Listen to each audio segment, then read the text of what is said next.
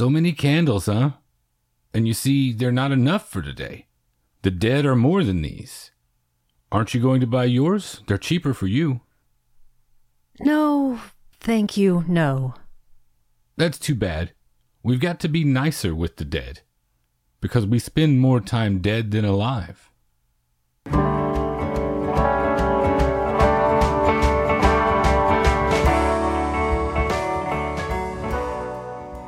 Welcome to the Magic Lantern Podcast, an ongoing informal discussion of the films we love and the things we love about them.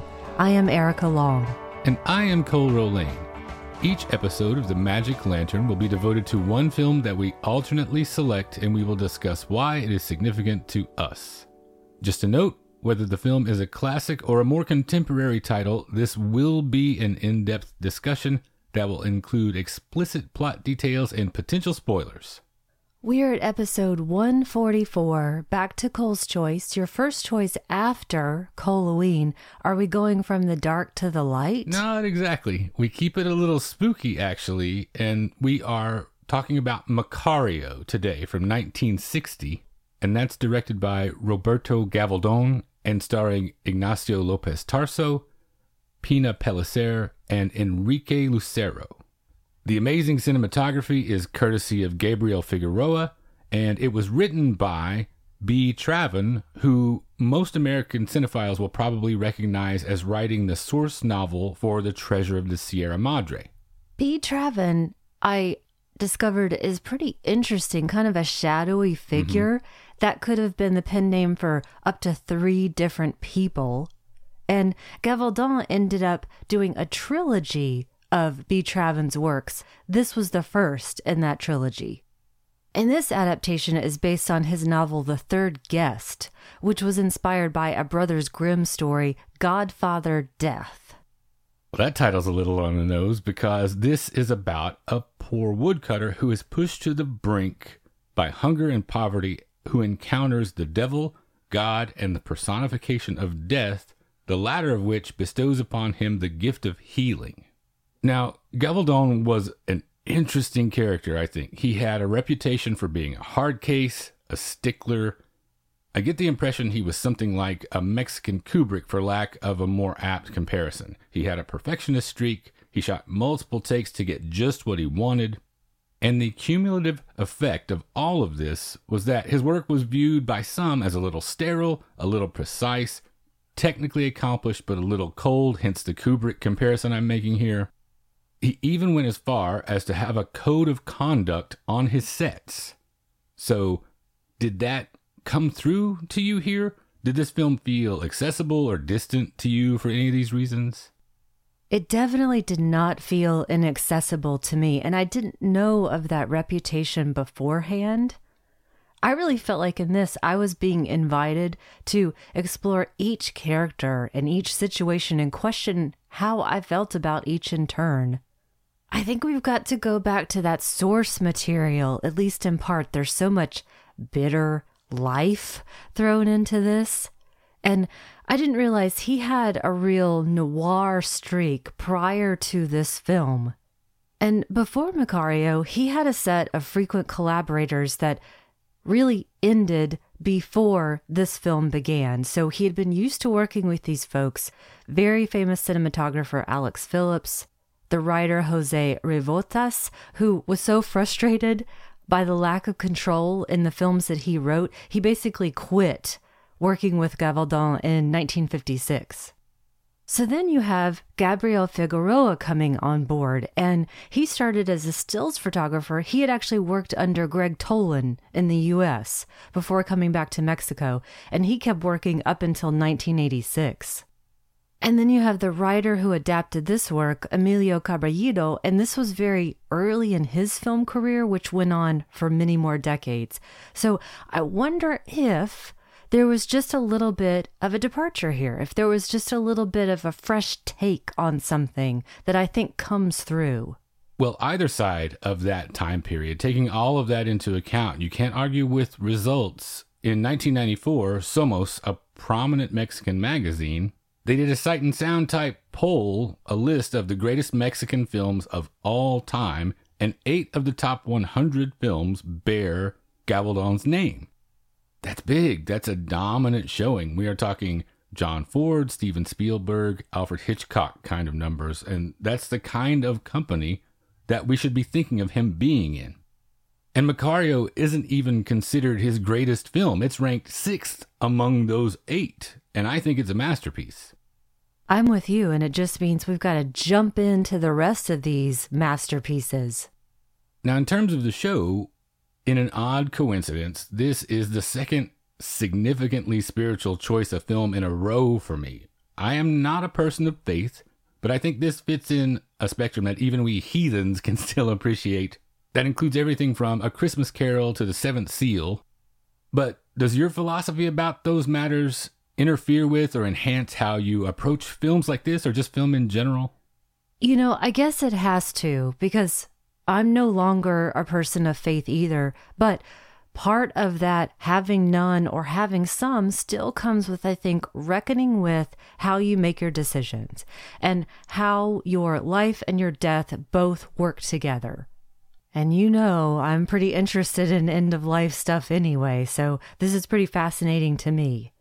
So I started off by saying, you know, my lack of faith must inform how I see this because without giving too much away right now, I almost couldn't get past one of the issues that we come up against almost right away this poverty struggle that is, at least to my mind, made worse by the religious, or at least traditional rituals that govern our mores.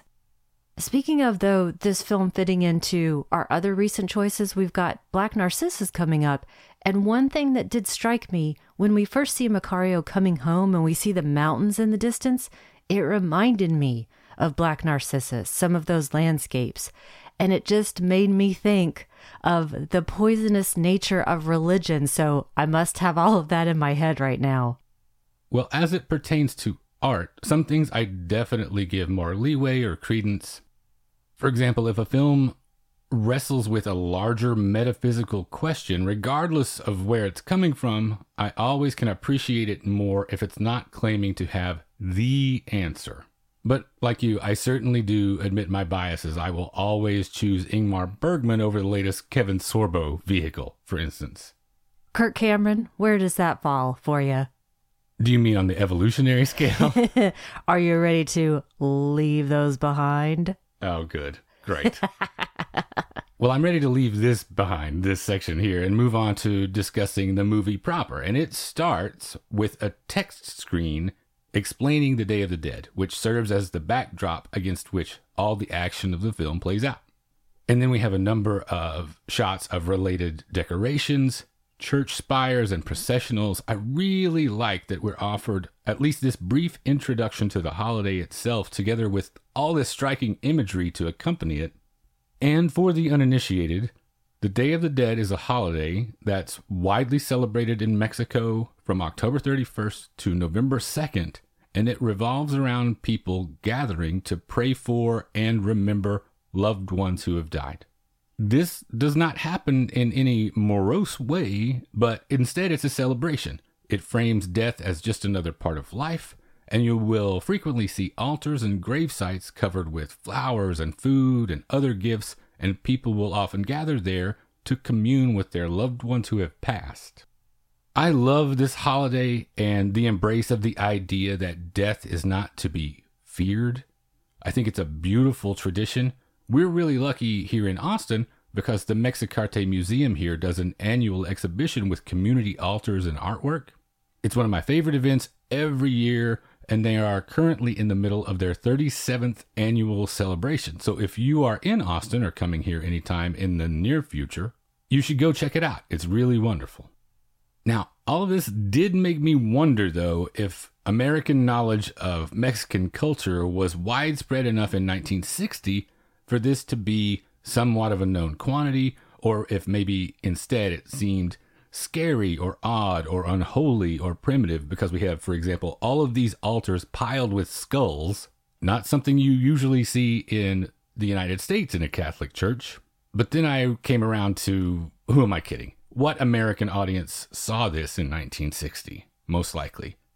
I will say this is one of the few that our old pal Bosley Crowther he actually got right. He was enthusiastic about this film, but I'm not sure that that positive notice encouraged New York Times readers to go out and see this in huge numbers.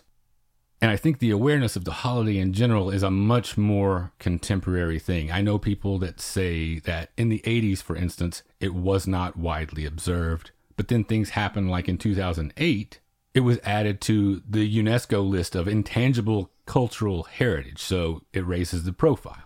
Now, is this a holiday that you've been aware of for a long time? How does this figure into your life? I feel almost completely ignorant. I know virtually nothing about it. I know more slightly now because of the episode. But really, before that, it was just sort of about face paintings for me.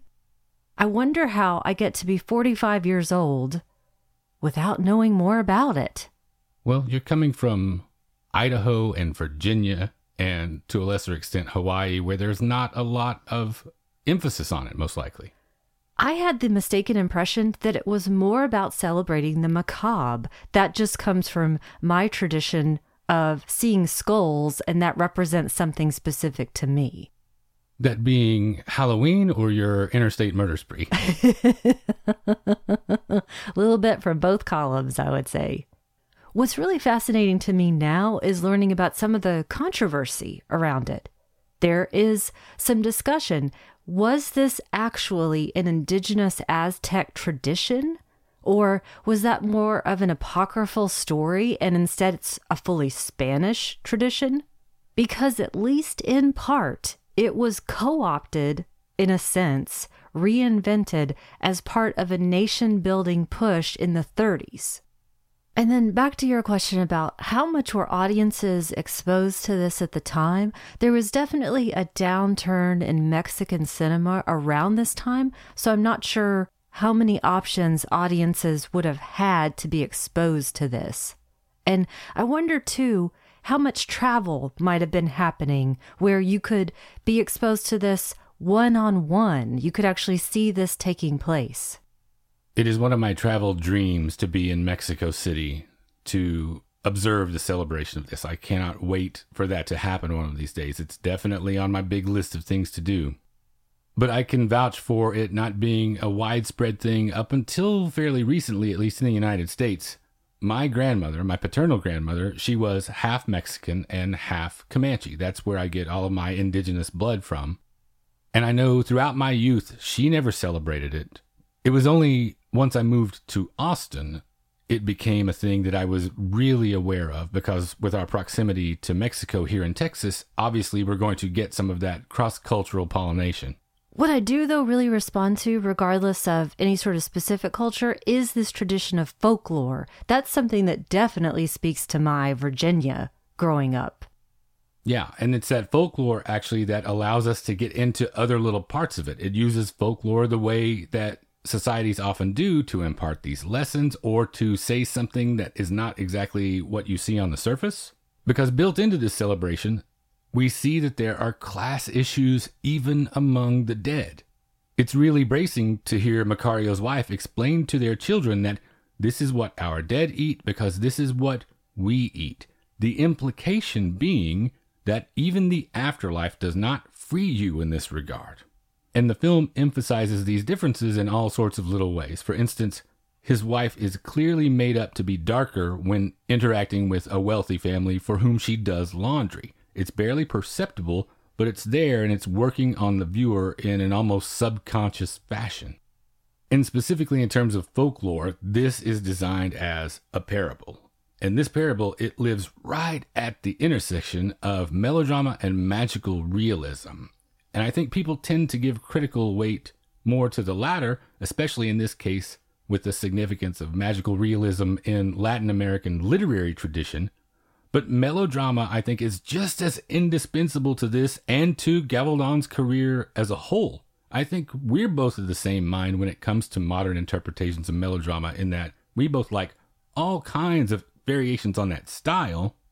Almodovar, Joseph Losey, Fassbinder, Todd Haynes, maybe Sirk to a lesser extent for each of us. Why do you think melodrama gets the short shrift sometimes? How do you feel that this either succeeds or doesn't on that level. I think there's definitely an opinion out there, and we can agree or disagree, that melodrama at its worst is overdone and overblown and unreal, not in terms of magical realism, but in terms of we can't believe people would actually act that way. You have to throw out a whole lot of cinema if that's your objection to anything. Absolutely. And those same people, I think, would say that melodrama is outdated. So that's not where I fall. I think it's a great idea to set this film during the colonial period because it allows us to embrace that magical realism and also the melodrama. It becomes so easy to imagine this story as real during that period. And then by the time the Inquisition arrives, it just seems like a distant memory rather than this very cannily told tale that can apply to any period. So, when I said earlier that I tended to think of the Day of the Dead as being macabre, it is in a sense. It's macabre here, it's dark, it's morbid, and it's also pretty funny. Yeah, I think these broad sorts of melodrama strokes are perfect for parable. If you are attempting to impart a lesson on a grand scale, you make the signifiers widely understandable and relatable. And I don't want to conflate that in this case with dumbing anything down. That's not what I'm saying at all. There is a lot of room for nuance in Macario. It just sits comfortably side by side with exaggerated drama and these supernatural notes. And one thing I think that you were edging up to just a moment ago, I am intrigued by the nature of this celebration as it applies to some of these participants. It calls into question for me the validity of what could be considered wasting food and resources for ritual when people are going hungry. And what I'm balancing in my head here is the long history of the participatory demands the church makes on its most vulnerable parishioners against the sincerity in the sacrifice that people are making that is clearly very personal. It is a direct communion with memory of their loved ones that the church is not immediately involved in at all. So that reverence, it helps me understand. And ultimately, I have to come down on the side of let people do what they want and work out their own peace of mind. But were you thinking similar things? Yes, like I was talking about earlier, I almost couldn't get past it. It just seemed to me a black and white proposition. Why are you giving food to the dead when you can't feed your family? We're obviously coming at this where this is not a huge part of our culture. So, what would be a question to us is not even a consideration for them. And I do love to see everything that is involved around this celebration. I will say it's wonderful to see the energy and the love that is devoted to the crafts and the handiwork the sugar skulls, the bread, the lace, the candles. Because you mentioned going to Mexico City, and this is in a small village, and they're still going all out. This meeting with the candle maker actually is one thing that I wanted to ask you about. You were really taken, I think, with the sentiment that was expressed by the candle maker, so much so that we chose that for the opening scene. We spend more time dead than alive. What was it about that whole interaction that really resonated with you? It just completely turned my viewpoint around. It gave me, I felt like so much insight, or at least some insight into something that I don't have any experience with. Now, did this immediately change how you felt about what we were just saying about what Anglo audiences might consider the waste of resources? It does and it doesn't. It at least gives me a chance to think okay, I need to remove my own innate prejudice around it. And at the same time, and I think this is also a point of the directors. When we again look at the time period that it's set, it makes me then, I think, turn a correctly questioning glance back to the church. If we look at that time, if you're a student of art history, you know this. If you're a student of history in general, you know this. The clergy was just a job like any other, and you could buy your way into it, and you kept getting money to stay in it. And when we see these celebrations take place in this small village within these amazing cathedrals, you have to think of the reality of what you're looking at. At best, these artifices were built by underpaid workers and at worst by slave labor. So while all levels of society do participate in this to the degree of their own wealth, there's still so much, to me at least, colonialism built into it. I guess we do also have to consider the fact that it would be a boost to the economy for these less wealthy craftspeople. It is, and then still, somebody's always going to be on the bottom rung. I still do find that concept fascinating, though, of the communion with the dead. I just always wonder where did it originally come from that made you think you needed to give your own resources for it? It seems like it's being taken out of the purely spiritual realm and into the earthly realm. But I want to say again, those are my innate prejudices and biases talking, so I love to hear other perspectives on that. I was so grateful for that scene. It just opened my mind in a way I didn't expect to happen. And there's actually even more to it, the part that resonated with me. Our opening scene cut it a little short, but that candle maker went on to outline a very particular philosophy regarding all of this. Life is nothing but toil and trouble, and we are dying from the moment we're born from the sickness that we possibly carry inside us, or we even face the threat of a tree falling on us in our old age that hasn't even grown yet. By the way, Macario's job is a woodcutter. So we're all headed toward that meeting with our fate. Now, what I take from that is gather ye rosebuds while ye may because the lifetime portion is the much smaller little bit of that candle. But I don't think Macario has either the disposition or the luxury to think of it that way. Do you? I think it's fascinating that you use the word luxury. I think that's right on the money. What the poor have to be concerned about is not the same as to the middle class or the rich. It also reminds me of a little bit of one of my favorite passages in Rosencrantz and Guildenstern are dead about our intuition of mortality. Out we come, bloodied and squalling, with the knowledge that for all the points of the compass, there's only one direction and time is its only measure.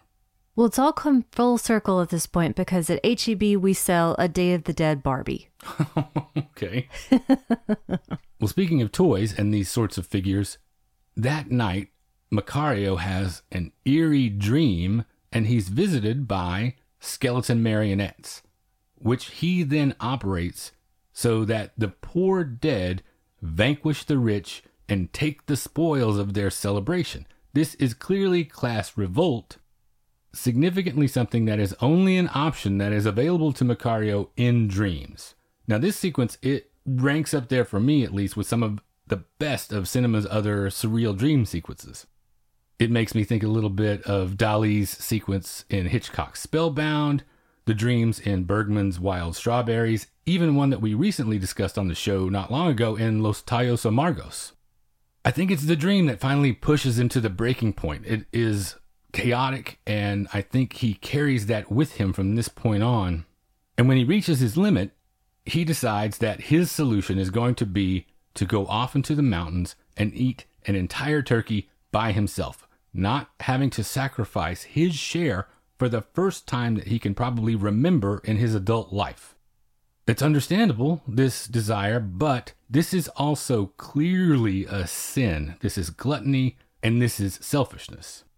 To go back to that dream sequence for a second, I don't know about you, but I was almost waiting for the poor to then eat the rich. Yeah. And if we look at Gavaldon's other work, it's all about the world being unstable and fate is frequently not kind. That is a very film noir sensibility. Definitely. And it strikes me here how interesting that this character, Macario, at this point, we've really only seen him dissatisfied, I would say.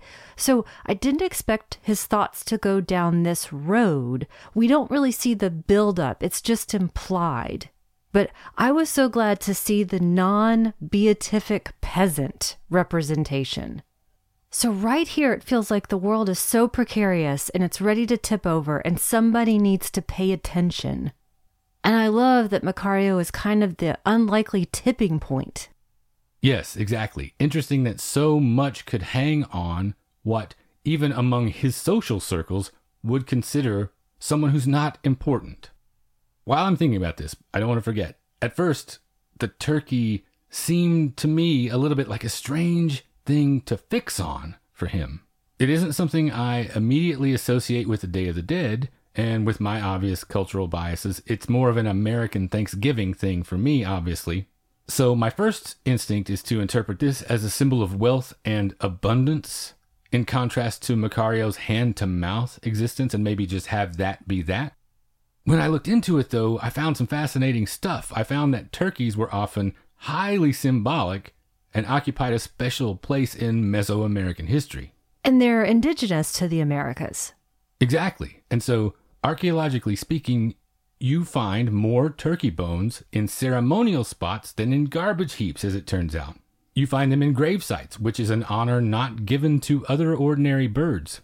In Aztec history, there is even a turkey deity, the god of plagues. It's not a pleasant image. So sometimes a turkey isn't just a turkey. But back to a thing you were saying about the implied buildup. I get the feeling that Macario is a stoic and he has been suffering in silence for a lot of years. And so his wife wants to do whatever she can for him in this regard, with this request. Once again, I think luxury is the word to use here because we think about him suffering in silence, but we don't think about her suffering in silence. She's the one who's always going to eat last, who's going to give up food if someone else can have some. And it's she who procures the turkey. She actually steals it, which feels so monumental here. And she confesses she also dreamt of having something only for herself that she would never have to share. So finally, she feels like a human too. So it's probably only now that we're maybe, as an audience, questioning her role as the woman in the family. And I think it's also fascinating to imagine she is the one who would ultimately receive the most punishment. If her theft was found out, if her husband was punished for doing something selfish or gluttonous, she's a widow with six children then at that point. She's got no means to support herself. So, how do we then see that? Her sacrifice to give him something. I noted that too, actually, and I initially wrote it as sacrifice. And then I went back and corrected myself because it's not sacrifice, even. She is more accurately taking extreme risks to pull all of this off. Does that feel equitable to you? And I guess I really shouldn't look at it as a contest because yeah. it's not it's not pitched that way. No. She's trying to genuinely do something for the person that she loves. Yeah, I feel that too. It's all out of love and appreciation first, but there is a sense of duty also built into it that comes a close second. I think you're right. And ultimately, I see, you know what, man? I get it. I understand why you want this thing just for yourself, but shut up about it right now. I don't want to hear about it. Maybe tell me after the Day of the Dead.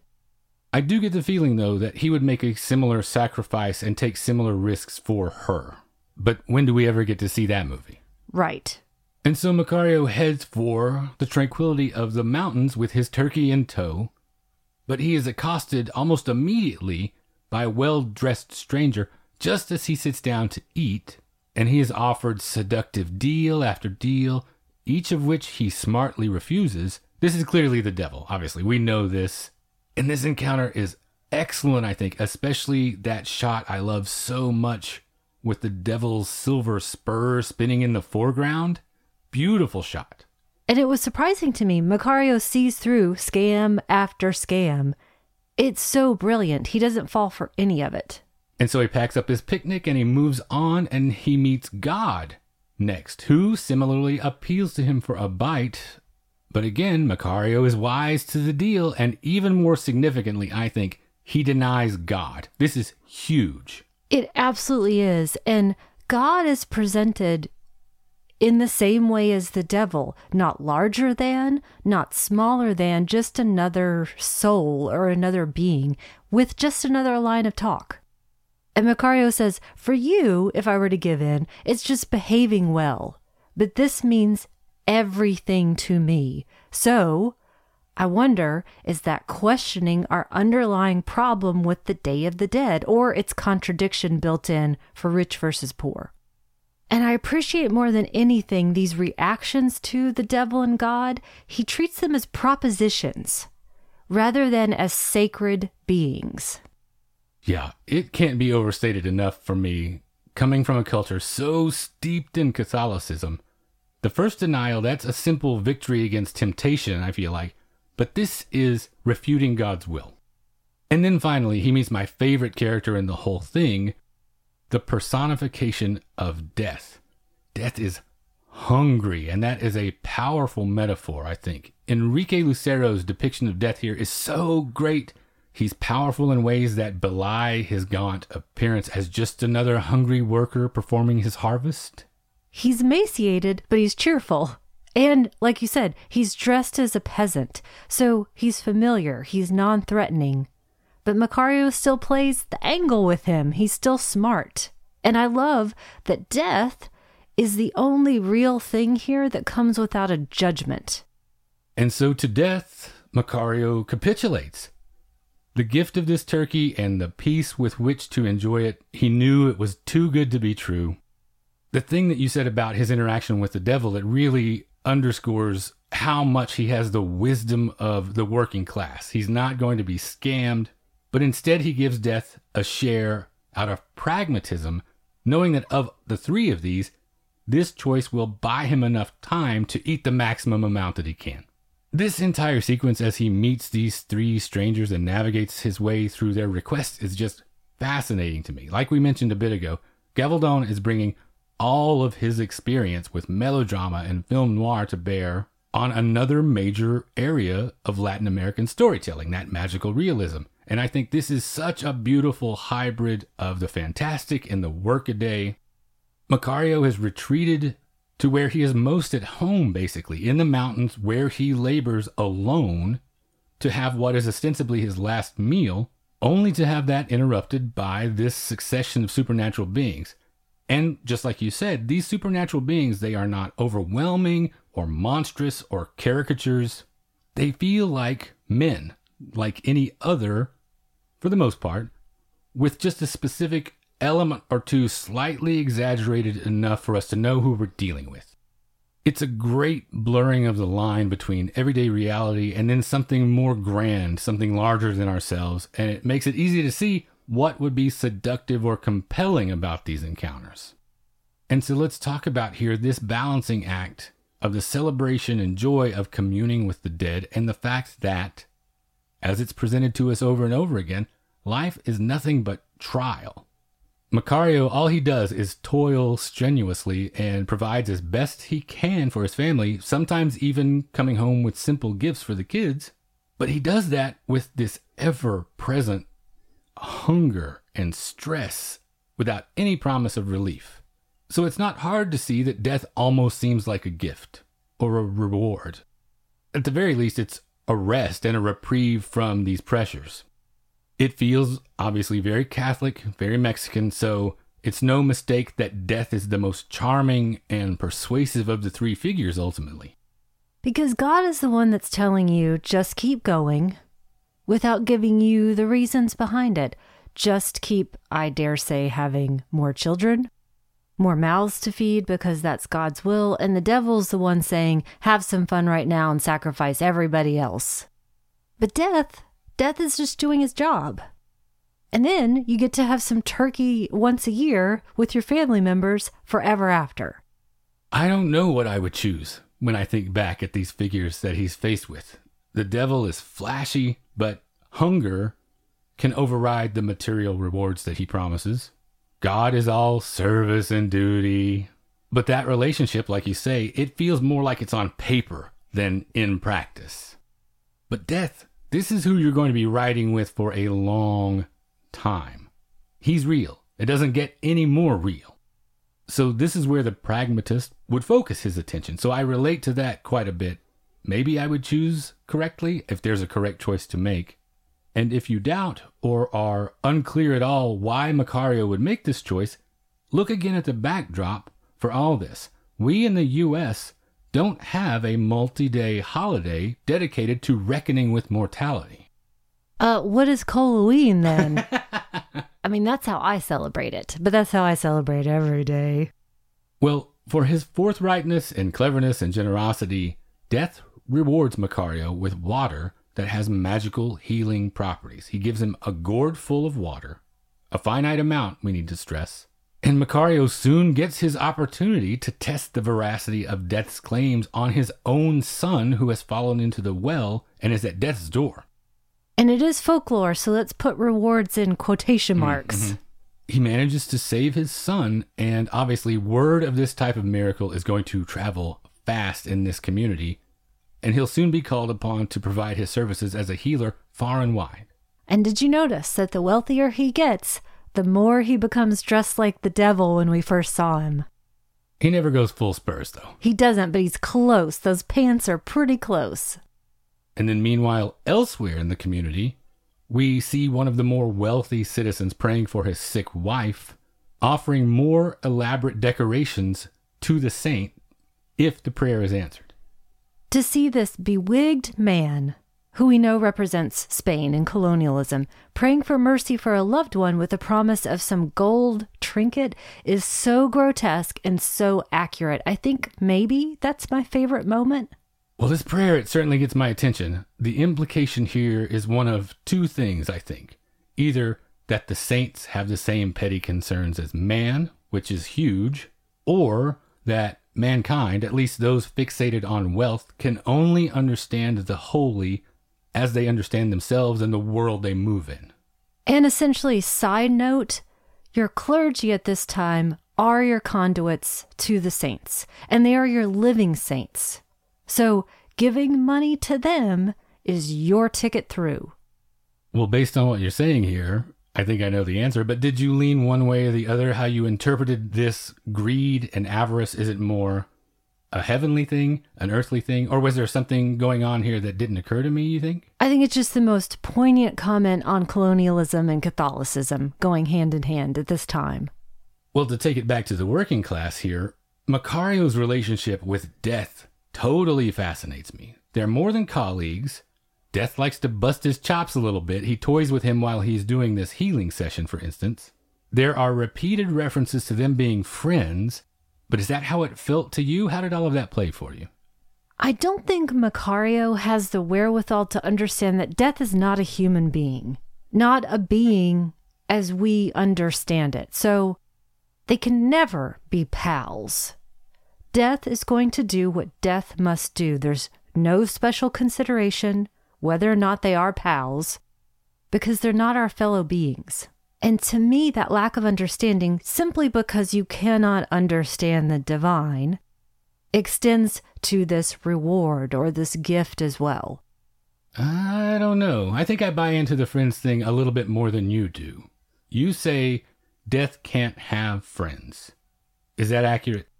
Not exactly. I, I just mean that it's not friendship in the way that we interpret it. Okay. And it's only kind of a finite, ephemeral sort of feeling. Okay.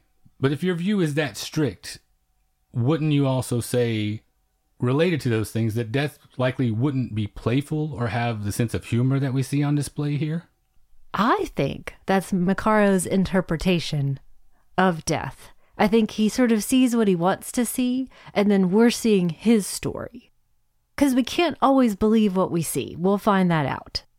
And Gavaldon actually has an agenda too, so we need to take that into account as well because we see all these little subversive things slipped in. For instance, do you think that Eulalia's exposed back was a little bit scandalous at the time?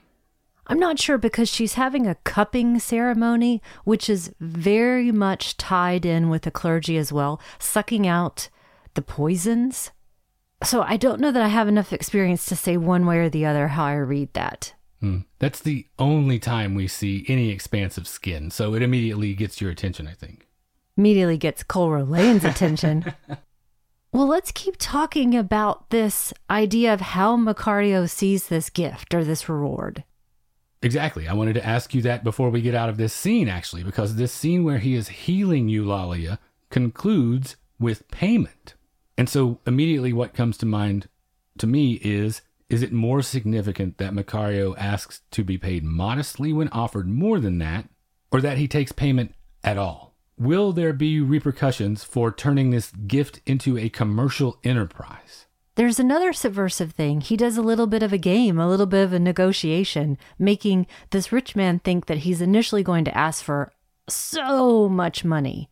But I come back again to this idea. I think this comes from a mistaken impression. The first one being that he mistakes that he is, in essence, pals with death, which is going to give him a pass. So I really think he feels that this healing water has been given to him as a gift or a favor or as a reciprocal gift for first getting the turkey. Because Death tells him later he never understood what he was given. So I think there's initially a sense of entitlement that has come with the healing water. It makes him think that he is the purveyor of it and therefore entitled to payment. And then within the story itself, within the time, it's practically revolutionary that he would ask for payment rather than toeing the line of being this beatific peasant who doesn't need money. So here, he's a capitalist, but not a dictator. And the rich man still takes a cut. And I see the rich man as the government, the church, all of it. So Macario still, even though he's becoming a bigger man, he's still a pawn.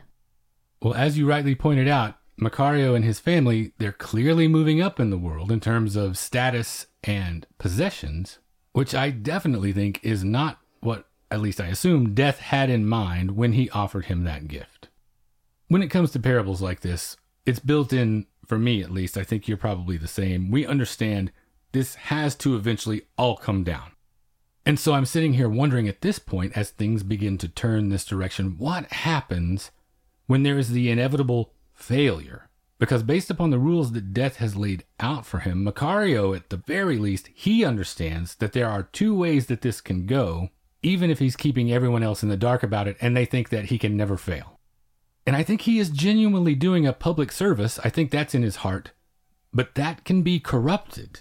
For now, though, at least, he remains honorable. He doesn't collect payment the first time he fails or any time thereafter. He also doesn't discriminate and he allows the poor to pay what they can for his services on a sliding scale.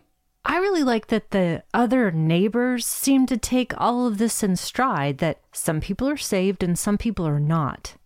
And they don't seem to begrudge him the growing success because they understand that death spares and takes equally. Yeah, but if he was charging them full price for the process, do you think they would be as forgiving? Good point. It's really the doctor that drops the dime on all of this. So, no competition, no free market.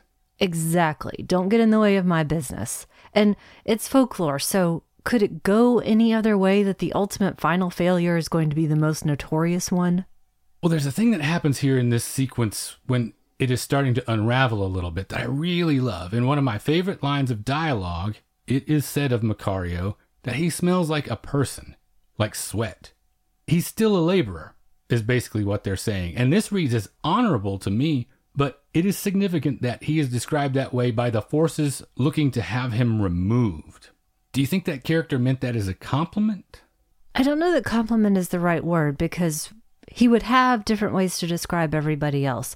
A rich man would smell like perfume. The clergy would smell like sage and money or gold, probably.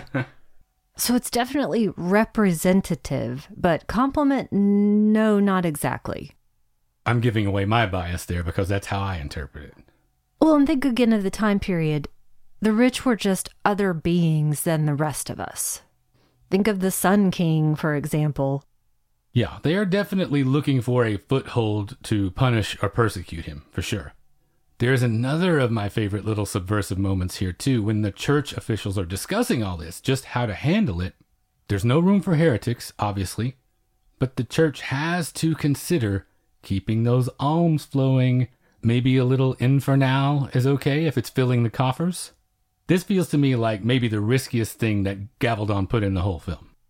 Or maybe, is this the riskiest question overall? Could God control this if he saw fit. Is death a rogue operator? With his omnipotence, the implication has to be that God is allowing this for some reason, right? I love that you bring this up because I start to get into some minutia. So, is the movie making the case that God is omniscient but not omnipotent? I still see death here as not the same as God and the devil, who are essentially brothers. At the very least, I think this posits that it's a benevolent God who doesn't always have to make sense. And I think it's important as well. This takes place during the celebration of the dead, not Christmas or Easter, for example. This is not God's realm. That is a great point. I didn't even think of that. What I was falling back on free will and how that question is handled. It's obviously going to be a major tenet of any world religion. And if we're approaching this as coming from the Catholic tradition, it's like you imply that God is benevolent but doesn't fully dictate everything. Man is considered capable of directing himself toward his true good, and that initiative comes from God, but it requires a free response from man. Not that I'm qualified to give a huge theology lesson here, so let's move on Me to either. something that I do know a ton about. One of the reasons I like this so much is that there are some parallels here with this and one of my all time favorites, The Devil and Daniel Webster. One of the major points being that Macario's wife is the one who makes sense and is right to be trepidatious about all this. And even Macario knows this because when the water supply is running low, he gives her a vial of water to safeguard for the family health, which is good because soldiers come soon after and destroy all the rest. So is Macario greedy in the same way that Daniel Webster was? What's the difference, if any, in their motivations? He's similarly simple, I think, but not a simpleton. I want to make that distinction. Gavaldon, I think you touched on this a little bit earlier. He has a thing for tormented characters that might not quite have the ability to completely comprehend the nuances of their situation. Macario, though, to me, the character, he remains much more steadfast and noble in his intentions to me. He's never motivated by greed in the traditional sense. His worst crime might just be misapprehending the power of the gift and being a poor administrator. Because I wonder sometimes maybe Daniel Webster was waiting to be compromised. And Macario's troubles, okay, all Catholics put your fingers in your ears. Macario's troubles, I think, are his fecundity, which I see as a direct result of Catholicism and the direct result of colonial times, meaning that he's trying to become a gentleman. Interesting, because I don't see those sorts of aspirations in him at all. I think he adapts to that new house and all the possessions and the kids dressed one way very quickly. But there's no devil on his shoulder in the form of a woman like we have in Daniel Webster. Well, maybe I'm just being obtuse then, because if this is built into his program, there truly is only one route to take to achieve what he wants, because we are talking about a very specific time frame. And I think what that contributes to this story is extremely interesting. This is colonial Mexico, like you said, New Spain. So there is definitely a significance to the cultural crossroads that this puts us at. And I think the one event, obviously, that we cannot overlook that overshadows all of this is the Inquisition.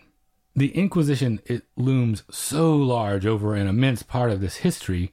Just look at this one fact alone. The colonial holy office of the Inquisition was established in Mexico in 1571. Do you care to take a guess as to when it was disbanded? 1998. You give the Inquisition a little more credit than I did, but They I, heard that Prince was coming, and so they needed to get it out of the way. I was really surprised to discover it wasn't completely disbanded until 1820. That's 250 years of Inquisition moving into what I think of at least somewhat modern time. So this allows Gavaldon to cloak some of his contemporary social criticism with the cover of this inescapable history. And Macario goes before the Inquisition. He's accused of being a blasphemer and a heretic. They devise a test for him, and you know how these Inquisition tests go. They're not exactly win win. As you might expect, Macario's predictions are proven true, hence, he is a sorcerer, and there is but one way out cure the viceroy's son, and all will be forgiven, fail, and be burned at the stake. I love that we're being invited to ask how we reckon with our past, how we see our past, and then how do we see ourselves. And it's not yet the age of reason here, so even though the viceroy doesn't believe in any of this, he still goes down that route.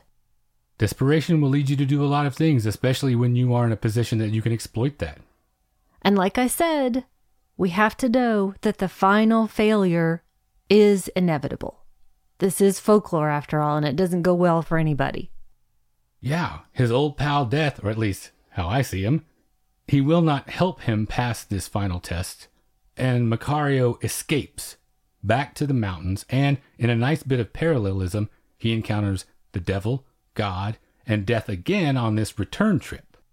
He finally reaches Death's home in the Cacahuamilpa caverns, and this last scene is the most visually stunning thing we've seen in a movie that's full of stunning things. Absolutely. The sea of candles, each candle representing a soul, a life. Yeah, they are spread out as far as the eye can see, essentially. Macario demands to see his own candle, which is not very long at this point, which he then takes and flees. Even after working in concert with death for so long, he still doesn't fully grasp it, the futility of what he's doing. He's been so busy with his specific concerns that he has missed vital lessons along the way because who was it that warned him where this was all headed? The candlemaker. That's such a nice touch. Like I've been saying, us mere mortals can't really understand the implications of these other beings. And so, as the sun rises on a new day, his wife and a search party find his body, implying Perhaps it was all a dream this whole time, and he didn't even get to finish his turkey. And death didn't have a portion, so, like you said, maybe none of it actually happened. So, the end. I love this movie so much. This is going to slot neatly into my holiday viewing. I can see this being a Day of the Dead tradition for us for a long time. Were you as pleased as I was to encounter this? Absolutely. I'm so glad that you thought of this. And I'm so glad that I'm expanding my knowledge finally about Day of the Dead. And it's just another access point into great Mexican cinema. Exactly. That is why I chose it. I really hope that this serves to highlight just how much there is to discover in the film archives of Mexico. There is a rich and dynamic and varied motherlode out there, and it's just waiting for us to dig into it. And what's especially cool about it is that during the golden age of Mexican filmmaking, the government actually encouraged creators to make films that articulated a true Mexican identity. So instead of trying to make more universal films that might de emphasize these elements and sell it to a broader audience, there is a distinct cultural stamp on them that's a great window into the world of Mexico at the time. You've got accomplished directors like Emilio Fernandez, Fernando de Fuentes, and Ismael Rodriguez, iconic characters like Cantinflas, great genre films, especially horror, film noir, and musicals that are unlike anything you'll see anywhere else. I was reading about some titles that I think we've got to check out. Some Dolores Del Rio mm-hmm. noir that she did with Gavaldon sounds so good. We don't have time to get into a huge Mexican cinema lesson here, but it is really a worthwhile journey, and I want to encourage everyone to take it if they can. It's a shame to me how even cinephiles are probably hard pressed to come up with a very long list of Mexican titles they are familiar with or are favorites of theirs, much less just the average viewer who isn't obsessed with this stuff like we are. I really encourage people to not be limited to just what people like Sergei Eisenstein or Louis Buñuel made during their Mexican excursions. Those are a great way in, but keep going. There's so much more to find. And that applies to me too, because when I compare my knowledge of Mexican film, for instance, to my awareness of Japanese titles, let's say, I come up super short. And that's with me having a decent idea of what's out there. Yeah, I don't think I avail myself of anywhere close to the number of programming options we have here locally. Yeah, even with Mexico being in such obvious close physical proximity, the cinema culture there doesn't break through as often as I feel like it should. Do you feel like being in Texas we have at least a little bit of an advantage? Do you see it turning up in programming choices because someone might have grown up with that material or similar circumstances? I don't know that Texas is the answer. I think Austin is the answer. Mm. It just seems like more of a film area. So I feel like if we were in some place like New York or Chicago or LA, we might have these same available options. You're certainly right about Our Cup Runneth Over here. The Paramount Theater, they've done a little. I saw the Mexican classic silent film El Tren Fantasma there, which was just amazing. Austin Film Society, they've done a couple of programs focused on Mexican film, but I think we're especially lucky in Austin that we have a resource like Cine Las Americas. They offer a revolving roster of screenings all year that focus on Latino and indigenous filmmakers from the Americas including their own annual festival, which is one of my favorite things every year. So I want to give a huge shout out to them. This stuff is there if we want it. It's just up to us to go get it. So, how about your recommendation? Do you have another thing to lead us down that path? Not exactly. I chose a teen favorite, and that's the 1954 animated version of George Orwell's Animal Farm. okay.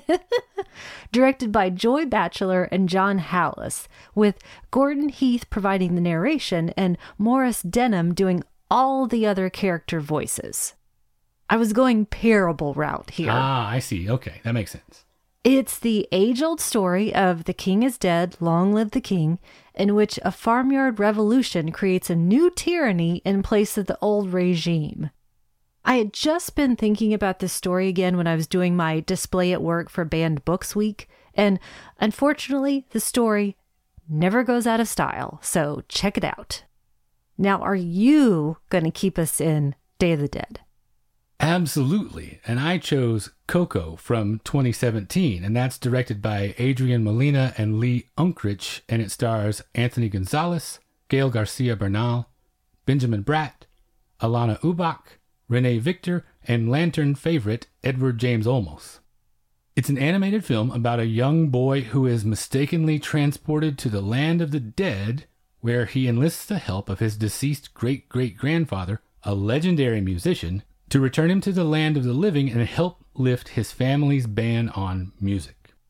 Now, this may seem like an obvious, low hanging choice. Everybody knows about this movie, probably, but I choose it to underscore how significant I think it really is. This is a beautiful movie that I wish we would have had forever instead of just the past few years. That thing I was saying at the beginning about what a healthy thing it is to look at death in this way, this is the greatest encapsulation of that idea that I could imagine for a universal audience. And it serves such an important function, I think. In all of our young lives, at some point, we have to confront the idea that we don't go on forever the way we think of ourselves. The movie that did that for me was Watership Down, which I am eternally indebted to for that. I know there's a faction that probably sees that as a really traumatic experience for kids, that movie. But I never felt that way about it. Even from when I was little, I always thought that its lyricism outweighed all of the rest of that. And when I think about what it taught me from a very young age, it makes me feel peaceful and appreciative. But imagine if all those kids for whom it might be too much had an option that was full of captivating color and sound and was joyful and also taught them a little something more about the world they live in. Coco is that movie. If somehow you haven't seen it yet, this is the best time of the year to go check it out, so I highly recommend that everyone does. So, once again, that's two great recommendations Animal Farm and Coco. And that brings us to the end of episode 144. First and foremost, here we want to thank Brent Calderwood for becoming our newest Patreon supporter. Thank you, Brent. We appreciate that very much. If what we do here is valuable to you and you would like to support that, we would certainly love for you to check out our Patreon at patreon.com slash magiclantern. The $5 a month level gets you access to a big backlog of bonus episodes, and those come out on the Mondays alternating with regular episodes, so you never have to go a week without new Magic Lantern in your life. If you would just like to get in touch with us, you can reach us via email at magiclanternpodcast at gmail.com. We are on Instagram, Facebook, and YouTube. Just search for Magic Lantern Podcast on any of those platforms. We are on Twitter at lantern underscore cast, and I just wanted to take a second to say thanks to everyone who has shared the show or given us feedback since last time.